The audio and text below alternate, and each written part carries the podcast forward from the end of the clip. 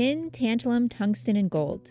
All of these minerals are found in our electronics and in the Democratic Republic of the Congo, which contains an estimated $24 trillion in untapped mineral resources. Yet the DRC remains one of the poorest and most dangerous countries in the world, and mining these four metals can help fund armed conflict in the region. The mining potential of this country is just beyond imaginable, and yet you have poverty at the highest level. With the passage of the Dodd Frank Act in 2010, U.S. companies are required to disclose their use of conflict minerals. This has led to greater awareness and some important reforms. But today, consumers still can't be sure if the minerals in their electronics are fully conflict free, or if the mines where they originate are dangerous, environmentally destructive, or use child labor. You can't actually ascertain whether my phone, the capacitor that is powering it, is not from conflict mineral. The whole process is muddy. That's largely because in the DRC and surrounding countries, hundreds of thousands work in the informal mining sector, toiling away using hand tools in what's known as artisanal and small scale mines. This type of mining can be hazardous and very difficult to regulate, but it's also one of the few sources of income available to some of the world's poorest men and women.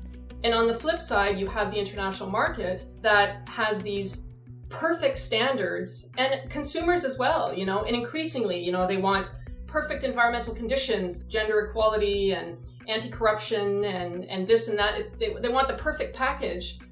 But that's not the situation on the ground. That's not even the situation in our own communities.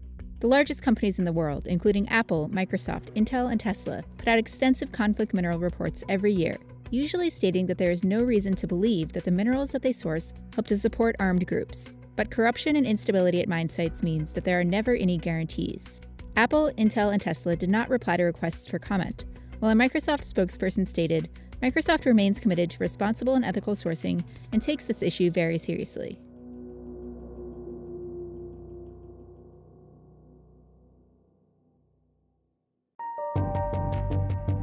The four conflict minerals, tin, tantalum, tungsten, and gold, are used widely in consumer electronics. In a smartphone, for example, tin is used to solder metal components together, while tantalum, which is extracted from the metallic ore coltan, is used in capacitors, which store electrical energy. Tungsten is used in the components that make a phone vibrate, and gold is used in circuit board connectors. Only 2% of the world's tin, tungsten, and gold comes from the DRC and surrounding countries, so mining these minerals doesn't usually help to fund armed conflicts. But 67% of the world's tantalum comes from the DRC and Rwanda, and the eastern DRC, where a large percent of these minerals are found, is mired in violence stemming from tensions between the Hutu and Tutsi ethnic groups. After the Second Congo War ended in 2003, a transitional government was unable to contain armed groups who perpetrated violence against civilians, thus giving rise to self defense militias.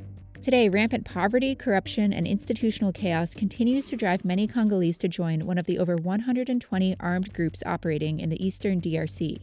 Before the artisanal miners can access the coltan mine in some places, they have to pay taxes to the armed group because the government is not fair to provide security to them.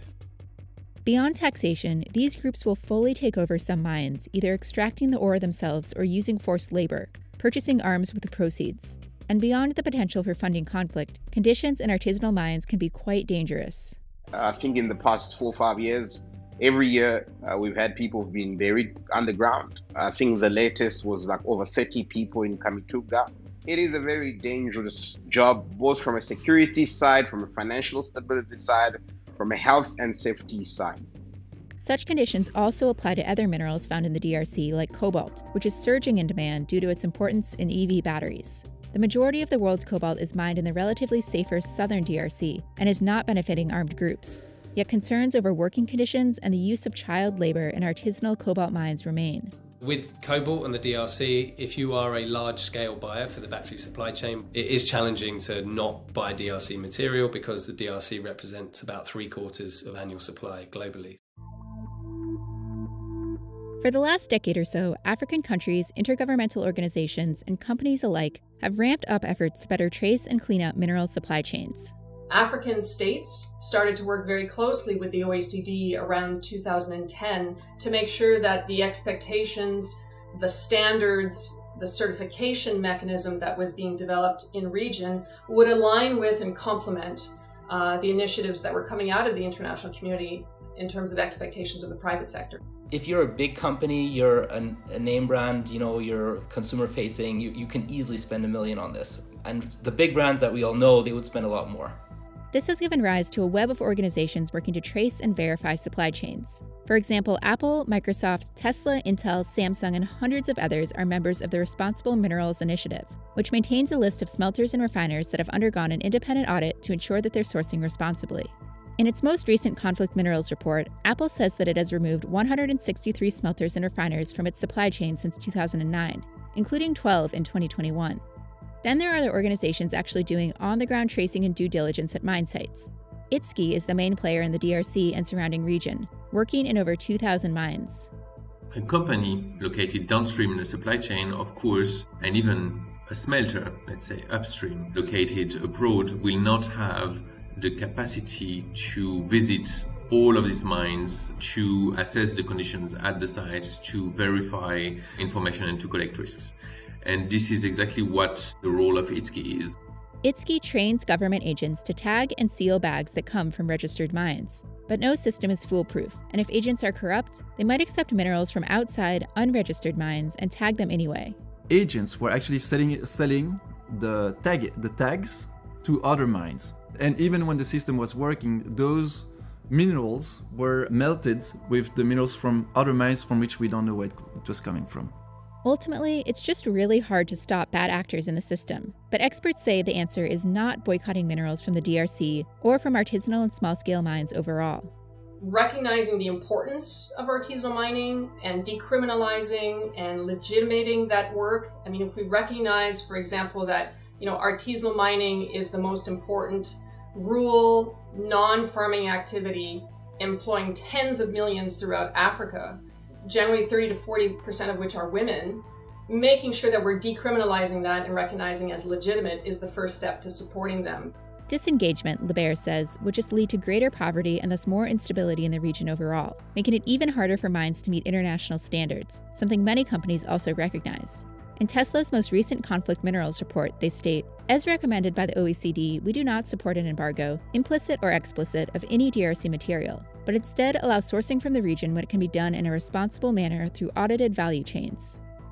Overall, though, Lebert says that individual companies need to be doing more to monitor risks on an ongoing basis and independently verify what third party auditors and tracing schemes are telling them. The trend has been an over reliance on industry scheme because, uh, you know, companies, for the most part, want it to be as easy and as simple as possible. They want to outsource the due diligence to somebody else and not worry about it, and for it not to be a, a headache, but at the same time to protect themselves reputationally. Though there's much work to be done, many do agree that international standards and corporate efforts have led to gradually improving conditions.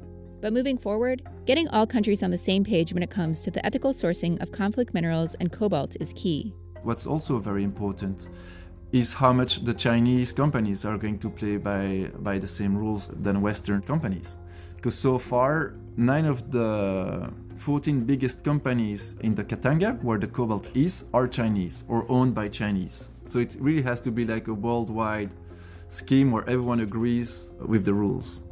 Unlike the US and the EU, China does not have enforceable due diligence guidelines. And while compulsory standards would certainly add pressure for mines to clean up their act and help cut off the market for unethically sourced minerals, lasting change will likely only come when the DRC itself stabilizes. The first thing that needs to take place is that the government must create a stable environment.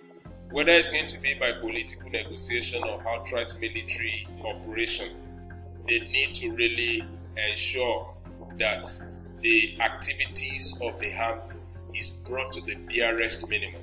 But that won't happen overnight. Ultimately, the conditions that we see on the ground or the human rights issues that are of concern to us all are very much linked to governance, poverty, and we need to get at these more systemic issues if you want to see lasting changes in supply chains, not just de risking in the short or medium term for a company's benefit.